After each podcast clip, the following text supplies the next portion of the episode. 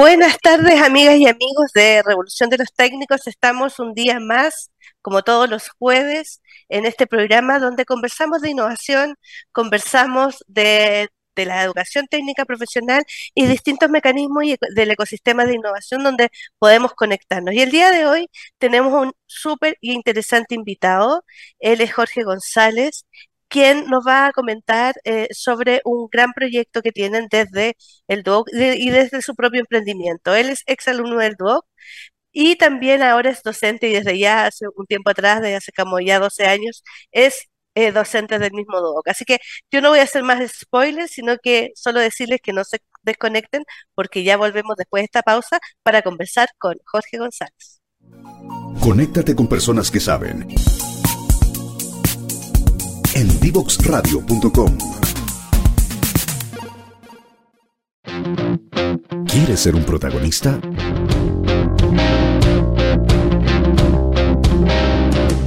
Escríbenos a invitados@divoxradio.com.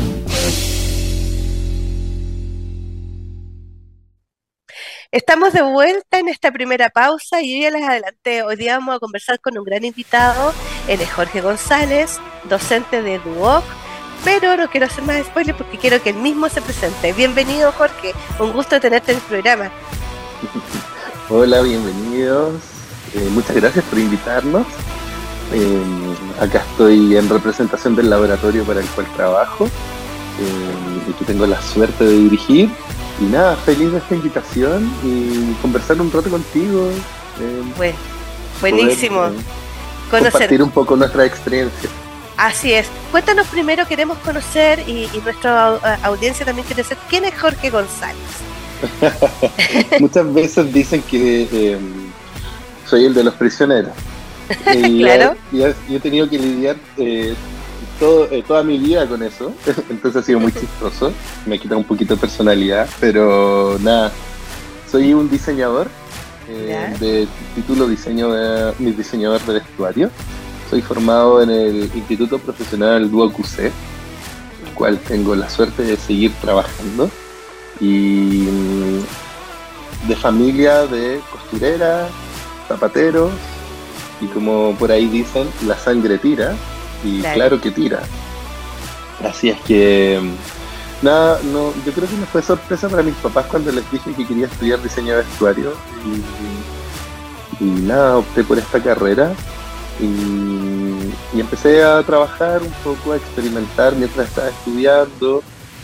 Fui parte de movimientos bien importantes. Yo entré a estudiar en el año 2001 y en esa época eh, no, se hablaba mucho de diseño, del diseño de autor, de hecho, era un concepto que no existía. Existíamos los diseñadores emergentes, que eran muy poquitos, y, nos las arreglábamos con lo que había. Entre nosotros arrendábamos de repente una, una casa o una pieza y armábamos una tienda, y por ahí empezamos a surgir mientras estábamos estudiando. Amigos músicos, organizábamos una fiesta, no sé, en la Blondie, donde mostrábamos nuestros trabajos, y como un poco desde ese punto, bien underground, empezamos a levantar una escena que, en esa época no existía.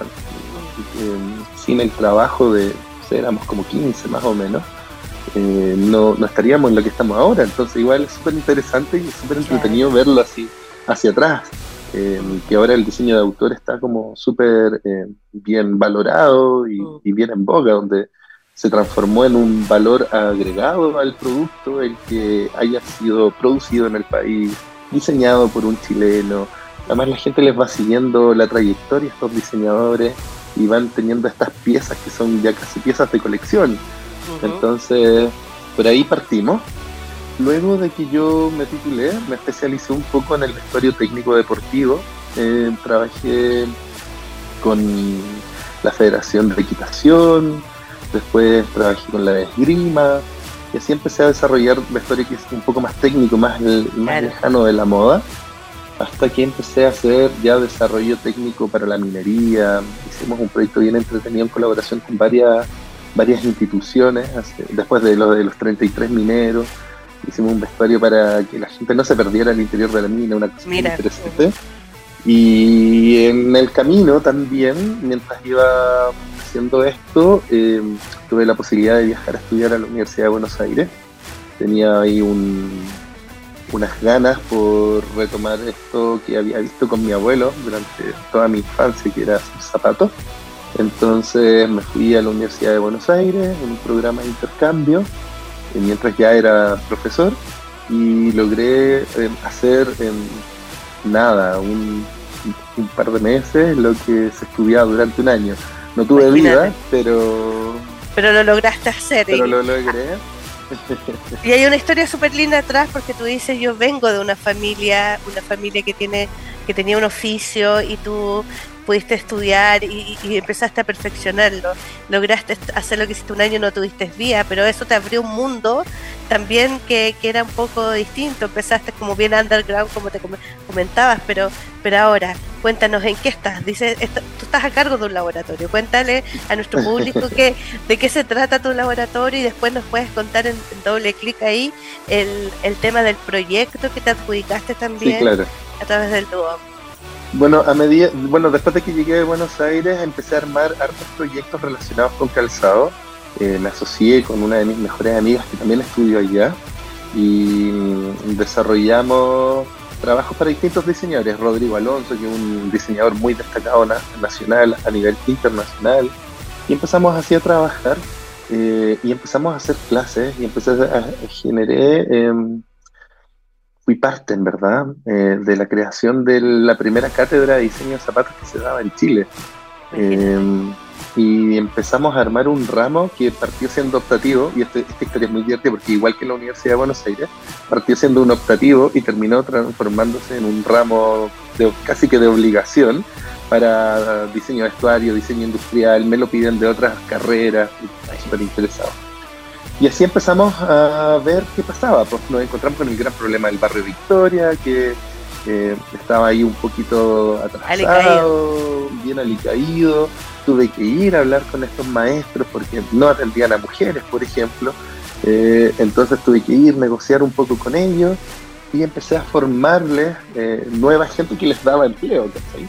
Entonces, por ahí empezó a crecer, empezamos a hacer cursos de capacitación a través de educación continua del DUOC y empezamos a formar a la gente que trabajaba en empresas como, no sé, Colgram, ahí donde está Coloqui, que es Opaline, no sé, Maui, empezamos así a capacitar a diseñadores que no tenían idea de zapatos, pero que, porque nunca tuvieron esto de su formación, pero sí llegaron a un trabajo dentro de una oficina donde tenían que diseñar zapatos. Y así empezamos a crecer y empezamos a formar a los que después empezaron a formar a todas estas zapatillas de autor. Y fue como le dimos este upgrade al barrio Victoria y pudimos funcionar. Y después de un tiempo, em, una empresa eh, me, dice, oye, mira, tenemos este problema, eh, necesitamos buscar una solución. Básicamente su problema era em, que tenían mucho tiempo eh, en que sus productos llegaran a eh, el gusto que ellos que llegaran a hacer lo que ellos querían porque los mandaban a producir afuera. Tenían una fábrica en Brasil otra fábrica en Chile. Entonces eh, existe algo que se llama sampleo y es que ellos te mandan la muestra, tú les mandas un dibujo técnico a la fábrica y ellos te mandan una muestra y en ese proceso pasa mucho tiempo. Uno porque viajan en avión, y dos porque el, es tiempo eh, que llega a la fábrica, se produce, que se mandan de vuelta a Chile, y tú lo corregís, lo mandas de nuevo a, al país que sea, y así, y que genera una contaminación también enorme. Claro, huella de carbono para todos lados. Huella carbón para todos lados. Entonces me dicen así como, ¿qué podríamos hacer? Y ahí, eh, pum, digo, eh, según todo lo que he visto, y uno está siempre haciendo vigilancia tecnológica, ¿cierto? Como que es parte del proceso de diseño.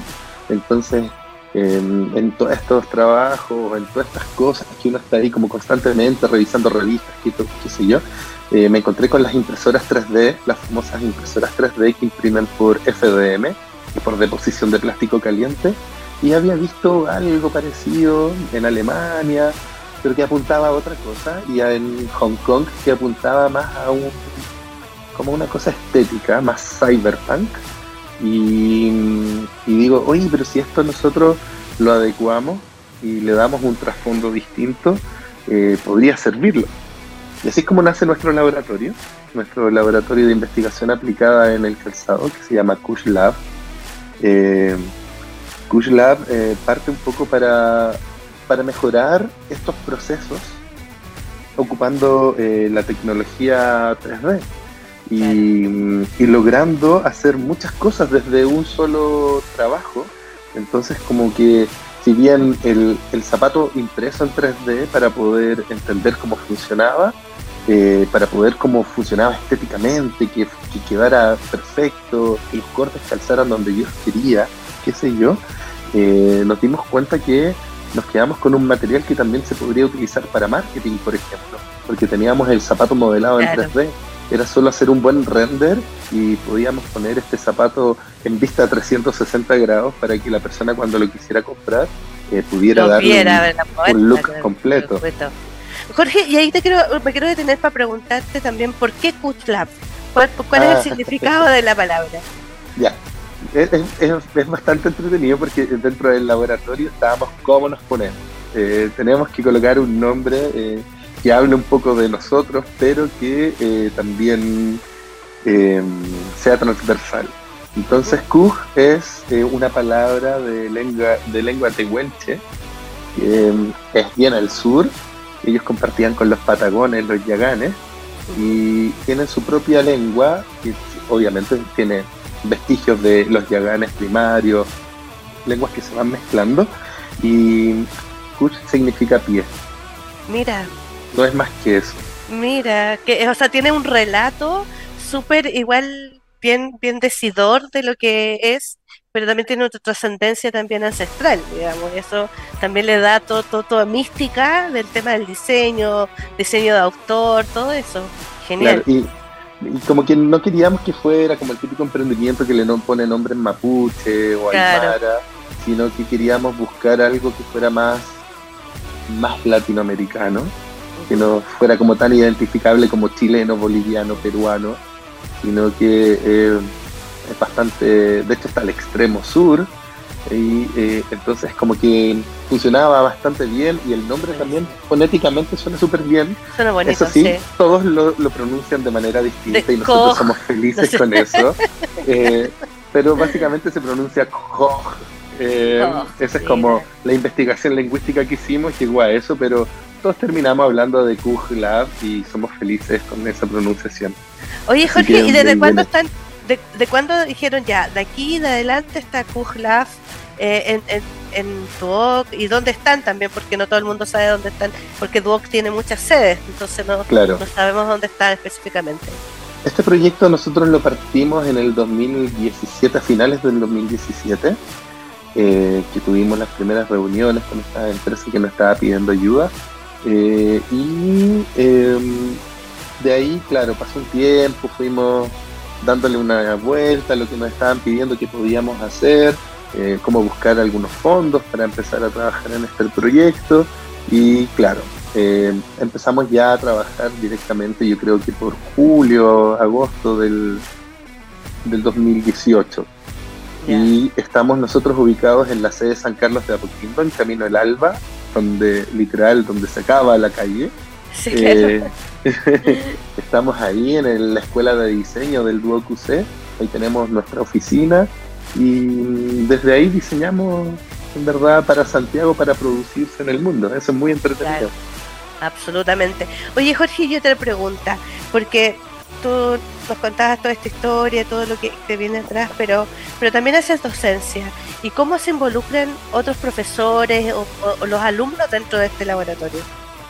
Mira, claro, soy profesor desde que me titulé. Eh, muy, muy divertido, muy entretenido. Em, tengo la suerte de que además por mi familia materna son todos profesores todos mis primos son, son profesores, entonces como el que es muy entretenido. Y mis primos que no son profesores de Estado, de profesión, docencia, eh, son profesores universitarios de las disciplinas que estudiaron. entonces, entonces muy entretenido porque al final nos juntamos en el familión y somos todos profes y hablamos de la docencia. Eh, y nada, mis ganas de compartir lo que he aprendido eh, me, me llevaron un poco a eso. Y, em, y empecé a hacer clases apenas me titulé. Llevo ya como, no sé, 14 años siendo profe del DUOC. Em, y eh, entre medio de eso, claro, uno siempre va contando sus cosas y va entusiasmando a los demás. Entonces así logré entusiasmar a Luis Elizondo, que él es profesor de diseño industrial y quien eh, en estos momentos tiene, eh, está a cargo de la parte de 3D y producción del laboratorio. Él es, es el capo en esa área. Entonces, claro, un poco lo contagié, lo entusiasmé harto para que eh, Luis, eh, si quisiera, quisiera trabajar con nosotros. Nada, solo después me dijo, oye, ¿sabes qué? Eh, me pasó algo en Instagram, solo me salen cosas de zapatos. En verdad ya estoy así, pero súper pegado viéndolo y, estoy contento. Entonces, como que, como vamos, y luego sumamos a Benjamín. Benjamín Molina es un ingeniero comercial que, de la Adolfo Ibáñez, que hizo este magíster en diseño de productos. Y cuando conocí a Benjamín, porque otra de las cosas que hago es que trabajo en el Departamento de Innovación de la Municipalidad de Providencia, en el HUB, y ahí trabajo como, trabajo como mentor de innovación en sus proyectos eh, donde mentoreamos empresas. Eh, me tocó recibir a un Benjamín en pañales, recién salido de la U, con ganas de hacer eh, zapatos. Entonces me dijeron, porfa, tómalo tú, porque ¿quién mejor que tú para que lo ayude? Y ahí nos hicimos muy amigos y mm, le dije así como, mira, tengo este proyecto, eh, ¿te quieres sumar? Necesito a alguien que me ayude en la transferencia tecnológica, necesito a alguien que me ayude como en formalidades, eh, como ese, ese mundo un poquito más duro que tiene el trabajar un poco con, con recursos del Estado, con postulación a fondos, ¿cachai? Eh, entonces ahí armamos este equipo y em, después eh, nos, me quedó eh, algo que igual se me hizo mucho más fácil que conseguir profesores, que fue conseguir alumnos que quisieran trabajar del proyecto, porque no, no, no, podíamos tener un proyecto que solo se centrara en los profesores. Nuestra misión como docente siempre Docente. es aprender haciendo. Esto, claro, y traspasarle esto a los chicos y que los mm. chicos tengan pega después, pues, ¿está mm. eh, entonces, en eso em, como doy el ramo de zapatos, conversando con la gente, eh, voy a contándole, sí, estoy armando este proyecto, dos de inmediato me dijeron, voy contigo, sin saber mucho a qué, y otras dos chicas también me dijeron, Jorge, mm, vamos. Y así armamos el primer equipo de trabajo, y con este primer equipo que era Leonel, José Ignacio, la Consu, eh, armamos como una cosa bien interesante y desarrollamos el proyecto. Y nos funcionó, la empresa quedó muy contenta y cuando terminamos este proceso, eh, me llaman de una empresa de zapatillas y me dicen, oye, necesito, mándame gente, pues si estáis haciendo ruido en el escenario, claro. Eh, quiero empezar a trabajar con la gente con la que tú estás formando. Entonces yo les mandé a estos cabros, ¿cachai? Y se empezaron a meter de a poco, eh, ya en la parte más dura del diseño, en el retail, eh, porque están diseñando para marcas importantes. Importantes, claro. Entonces, claro, y entre medio de eso, una chica eh, como que llegó de la nada, que es la Trini, y mm, como mirando, no sé qué, oye, es que sé que me gusta el proyecto, me, me, han contado lo que están haciendo, me gustaría trabajar con ustedes, y la pusimos a prueba, obviamente un poco también para jugar eh, y, hacer como rutinas interesantes y entretenidas mm. en el laboratorio. Y le hicimos como unas pruebas de que tenía que hacer dibujos de zapatos rápido y qué sé yo. Y nada, pues la dejamos, tenía ya todas las ganas. Y ahora la Trini es nuestra encargada de operaciones. Ella ya se tituló, se quedó con nosotros trabajando, en nuestra mano derecha, en ella confiamos ciegamente y en verdad la seguimos formando porque como somos los tres profes, seguimos con estas ganas de formar a nuestros alumnos. Y nuestros alumnos siempre son alumnos, aunque se hayan titulado. aunque se hayan titulado, obviamente. Oye, súper interesante.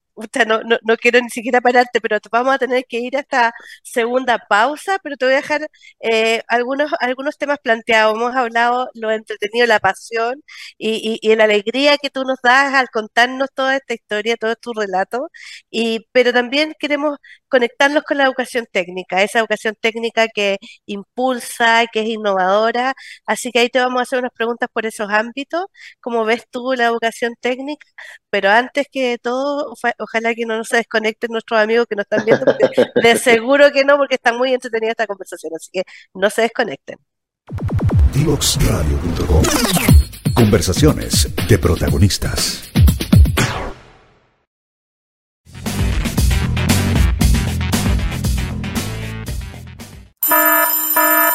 Ya comienza un nuevo programa en divoxradio.com Estamos de vuelta de esta segunda pausa, estábamos muy entretenidos conversando también tras bambalina con Jorge y queríamos hablar ahora de educación técnica, esa, esa aquella educación técnica que, que, necesitamos valorizar porque están dentro de, obviamente, de todo, de todo lo que nosotros vemos, de todo lo que nos tocamos, están en la practicidad. Y aquí quiero preguntarte, Jorge, ¿cuál es tu visión de la educación técnica eh, dentro de los ecosistemas de innovación? ¿Cuál crees tú que es el rol de la educación técnica? Eh, mira, Elizabeth, yo creo que mm, la educación técnica en el momento, al momento de innovar, mira, mejor, yo creo que la innovación técnica es el resultado de innovar. Eh, los técnicos somos los que estamos viendo constantemente cómo resolver estos grandes problemas, pero de una manera práctica y súper concreta. Eh, sin teorizar mucho sobre lo que estamos logrando, porque tenemos un fin. si bien, si hacemos los procesos necesarios dentro de una investigación, levantamos marco teórico, hacemos, em, investigamos, qué sé yo, eh, nuestras, nuestras respuestas tienen que ser más concretas y tienen que ser súper ejecutables, y ojalá ejecutables a corto plazo.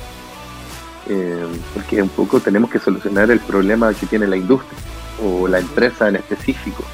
Entonces no, no nos da ese tiempo para teorizar sobre qué sería bueno o qué no sería bueno, sino que nos da solamente el tiempo para poder ejecutar y lograr los resultados obtenidos.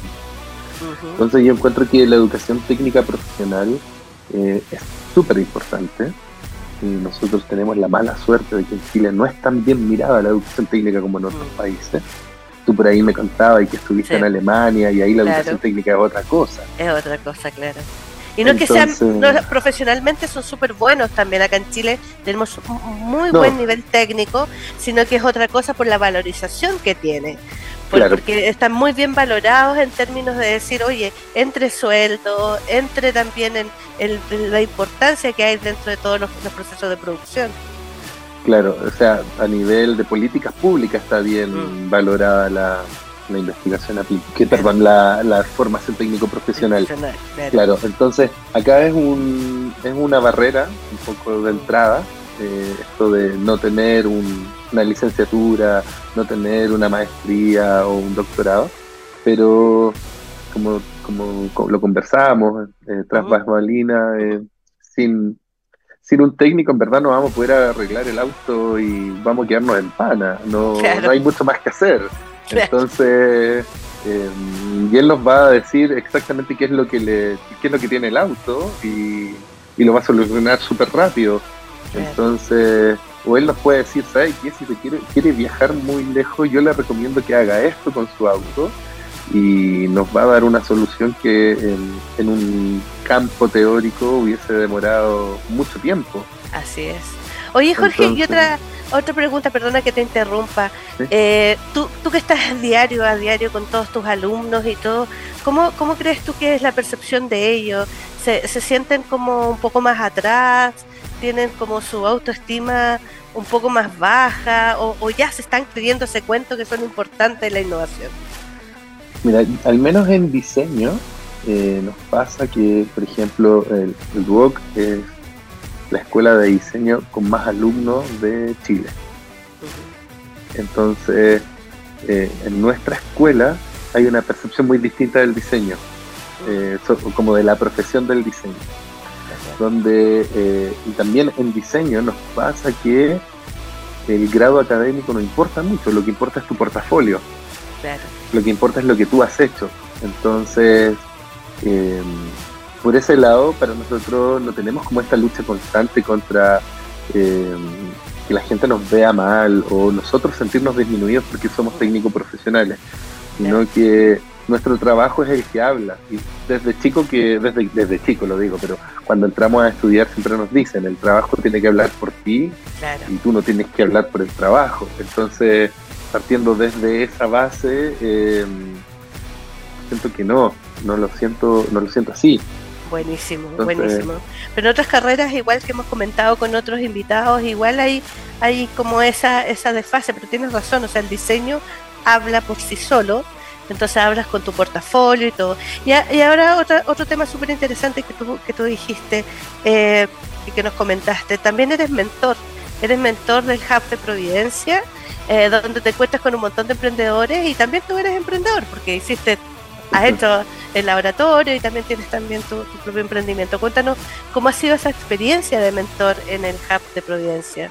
Bueno, es súper enriquecedora porque estoy trabajando con, con, gente que tiene muchas ganas de hacer cosas, pero también eh, hay una cuota de responsabilidad que nadie te la dice, porque hay mucha gente que deja muchas cosas afuera para poder eh, tomar este emprendimiento y pone mucho en riesgo.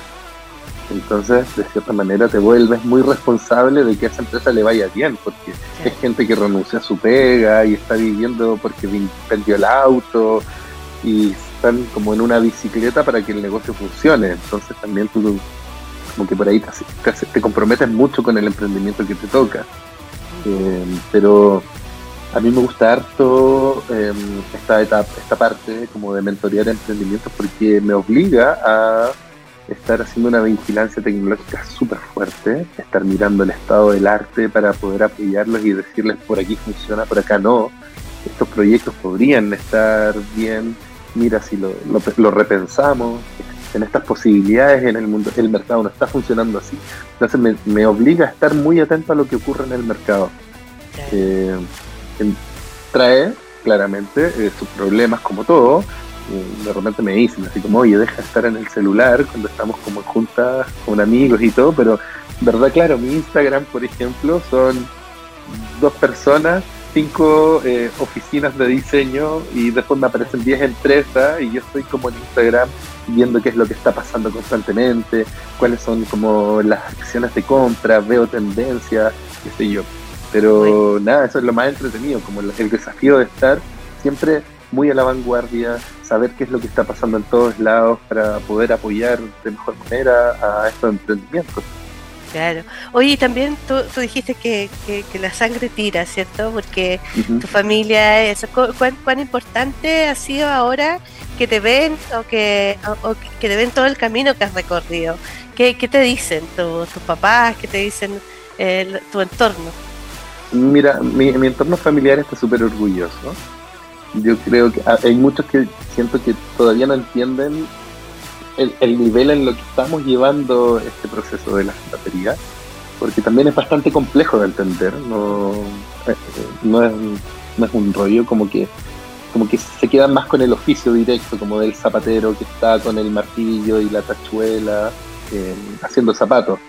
Pero están todos súper orgullosos, por lo general como que de repente me llegan mensajes de mis primos, ah, oye, y esto, me acordé tanto del abuelo, no sé qué. Entonces hay como un hay como un cariño y conexión un poco un poco frente a esto.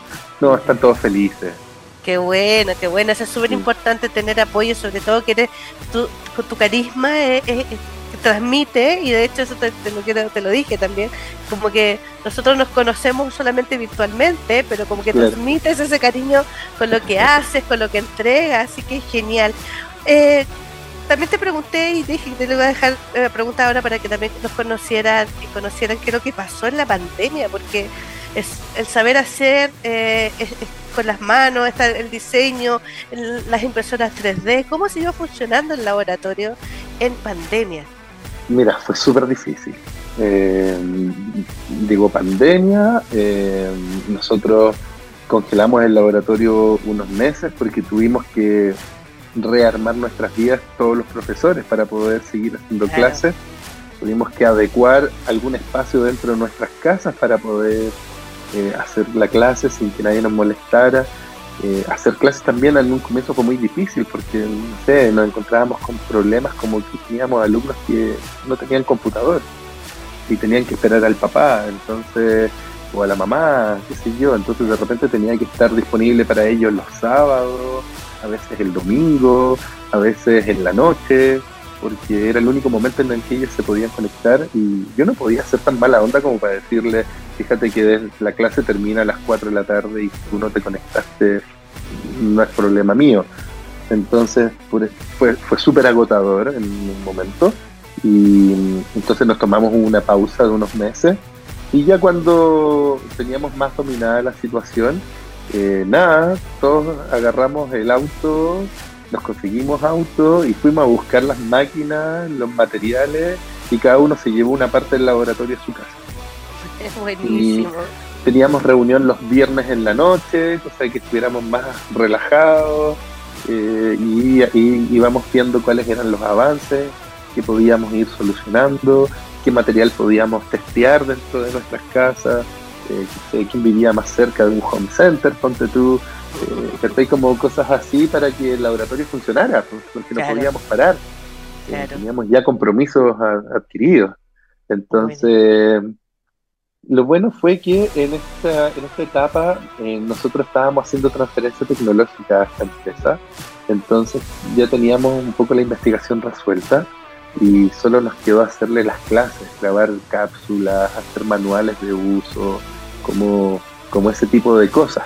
Entonces, por ahí tuvimos esa, esa suerte. Y ya después cuando volvimos de pandemia, nada, pues cada uno llevándose las cosas de nuevo de vuelta al laboratorio y rearmando el laboratorio, lo aprovechamos de amononar un poquito y, y nada. felices de, reencontrarse también. Además. claro, claro. Oye, y, y, yo quiero llevarte un poco a, a soñar, siempre como que a los invitados eh, queremos que sueñen. Nosotros hablamos siempre y hemos, hemos hablado que tenemos el programa IPSFT 2030, donde incorporamos la innovación junto con el Mineduc y Corfo, la innovación a los procesos de la educación técnica profesional y que hagan transferencia tecnológica, algo que tú ya sabes hacer con las empresas. Eh, pero cuando, piensas en, en, aquel alumno al 2030, en aquel alumno que va a llegar o que, o que ya está saliendo de, de su carrera, porque en el 2030 pasan varias cosas, está el objetivo de desarrollo sostenible, el 2030 pareciera que fuera como lejano, pero nos quedan solamente ocho años, pasa volando. ¿Cómo te imaginas tú al, al técnico del 2030? Uf, eh, difícil. Creo que mm, el técnico del 2030 va a ser un técnico, a diferencia del técnico de hace, no sé, cinco o seis años atrás. Va a ser un, técnico eh, que va a tener que aprender a manejar la información que existe. Porque más que adquirir el conocimiento, yo creo que el técnico va a ser alguien que tenga que saber ocupar el contenido, la información que existe para un beneficio en particular. Eh, el mejor técnico no va a ser el, no sé, el mejor gaffiter que instala Califo, sino el gaffiter que es capaz de adecuarse rápidamente a la tecnología que apareció y cómo él la va a implementar. Y como tenemos ahora más que nunca un acceso a la información, pero gigante, ¿eh? en la historia de la humanidad habíamos tenido tanto acceso a la información, eh, es solamente es solamente eso como un buen, buen técnico va a ser una persona que esté muy conectada y que va a saber dónde buscar y dónde encontrar la información para aplicarla rápidamente para solucionar algún problema que, se le esté planteando. Claro. ¿Y en qué va a estar Jorge González en el 2030? ¿Cuál es su sueño? Nosotros tenemos ahí unos sueños expansivos con el laboratorio súper entretenido. Eh, tenemos ya, de hecho, para la carta que les tenemos que mandar a Corfo por el, por el proyecto. a todo esto, le vamos a contar, le vamos a contar algo que no saben los auditores, que este ha sido uno de los mejores proyectos de una convocatoria de retos de innovación que hizo Corfo, donde ya se adjudicaron eh, la fase siguiente eh, dentro de lo que sea la tercera etapa ya, así que felicitaciones también por eso. Muchas gracias. Entonces tú me decías que Perdona, que me estabas diciendo que Sí, nosotros estamos buscando un poco la expansión en distintas áreas y cómo este modelo que estamos desarrollando se puede aplicar a otras, a otras industrias. Vamos a seguir dentro del área de la indumentaria, pero vamos a salir un, bueno, vamos a continuar con los zapatos, porque es nuestra vocación, pero vamos a empezar a, a ver cómo, cómo desarrollar otras áreas de la indumentaria. ¿Qué va a pasar con los textiles? ¿Qué va a pasar con los accesorios? ¿Qué sé yo? Y ya estamos poniéndole el ojo en la minería, ya estamos poniendo el ojo en otros procesos, acuicultura. Estamos con mi equipo conversando constantemente de hacia dónde lo podemos, eh, hacia dónde podemos ir direccionando y cómo podemos ir creciendo como, como empresa. Y también tenemos, como, perdón, como laboratorio. Y también como laboratorio tenemos muy claro que eh, el metaverso eh, se viene muy fuerte, entonces también estamos pensando en cómo expandirnos hacia esa área, porque el conocimiento de trabajo en 3D lo tenemos, solamente mm. tenemos que ver la transcripción a esos nuevos lenguajes. Claro. Oye, y ahí, y en ese sentido, igual ustedes tienen una, una gran ventaja, digamos, porque, como dices tú, nosotros ya tenemos las tecnologías digitales a través del 3D, etcétera, entonces tenemos que, que ampliarnos. Y he pensado también en los temas de materiales sostenibles o temas de sustentabilidad, que es súper importante, o, los temas de economía circular, por ejemplo, eh, ¿hay, ¿hay algo por ahí también que están visualizando? De hecho, eh, estamos preparando para una marca, y no puedo, no puedo decirlo porque hasta que no salga, pero sí para una marca estamos preparando un producto con biomateriales.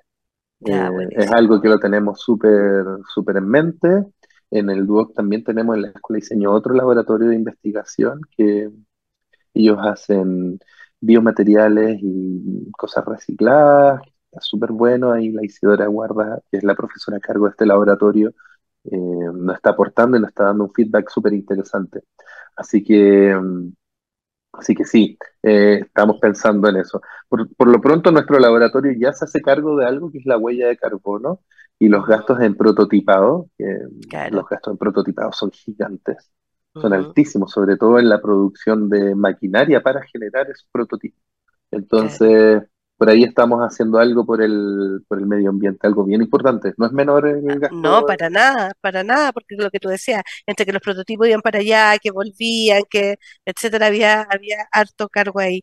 Aunque no lo creas, se nos fue casi el tiempo, así de rápido. Es, yo te lo dije, yo te lo advertí, que este programa es muy rápido, es muy entretenido eh, y solamente quiero darte las gracias por estar en este espacio y dejarte esto, el minuto que nos queda para que nos des tu mensaje, el mensaje de Jorge González, el emprendedor, el docente, el mentor, ese que nos transmite toda esta energía y buena onda eh, en la vocación técnica y con lo que está haciendo en este momento y que está marcando la diferencia, siendo revolucionario. Eres un, revolucionario, eres un técnico revolucionario. Danos tu mensaje. No sé, yo creo que mm, lo más importante es pelear por lo que uno cree que, que es. Eh, siempre estar eh, mirando qué es lo que ocurre afuera siempre estar viendo qué cosas de lo que nosotros estamos viendo afuera nos pueden servir. Tal vez no es el producto completo, sino una parte de ese producto o un desarrollo tecnológico para ese producto que nos pueda servir y hacer la transferencia, básicamente, de eso. Estar siempre mirando qué es lo que ocurre, yo creo que es la clave más importante. Yo creo que por allá va. No, no, no, olvidarse de que hay más gente que también están haciendo cosas. Buenísimo. Solamente decirte un gran abrazo a la distancia. Me encantó poder estar en este espacio contigo. Muchísimas gracias, Jorge. Y de seguro nos vamos a ver en otra oportunidad y nos quedaron muchos temas pendientes, pero nos vamos a ver en otra oportunidad. Yo te agradezco enormemente, Eli, por la invitación. Y nada, nosotros te vamos a estar esperando en el laboratorio con las puertas abiertas para que vayas con tu equipo y conozcas nuestro laboratorio. Buenísimo. felices. Bueno, amigos, no se desconecten, vamos hasta última pausa y ya volvemos. Síguenos en las redes sociales, Instagram, Twitter, Facebook, LinkedIn, como arroba Divox Radio, como arroba Divox Radio. Divoxradio.com Conversaciones de valor. En este último espacio ya de la última pausa y solamente decir que fue una conversación con Jorge González que nos transmite toda esa energía, todas esas ganas de que la educación técnica tiene por entregar eh, sobre todo en temas como tan innovativos como es el diseño, específicamente el diseño de calzado, y cómo se ha involucrado en la vigilancia tecnológica, en mirar otras tendencias, en también aportar a la industria nacional y y seguir creciendo como lo ha hecho hasta el momento con este laboratorio del DUOC y sobre todo que han seguido creciendo, se han adjudicado proyectos de innovación, porque innovación era la palabra que uno leía en Jorge González. Como este y otros muchos otros proyectos los podemos ver en este programa y también conversar sobre la importancia de la educación técnica profesional y la innovación. No nos dejen de ver por todos nuestros eh, canales de redes sociales, por LinkedIn, por YouTube, por Facebook, que este programa y todos los otros programas que hemos visto. Y no se pierdan el próximo capítulo, que también va a estar igual de interesante. Así que vamos con esta revolución de los técnicos la otra semana.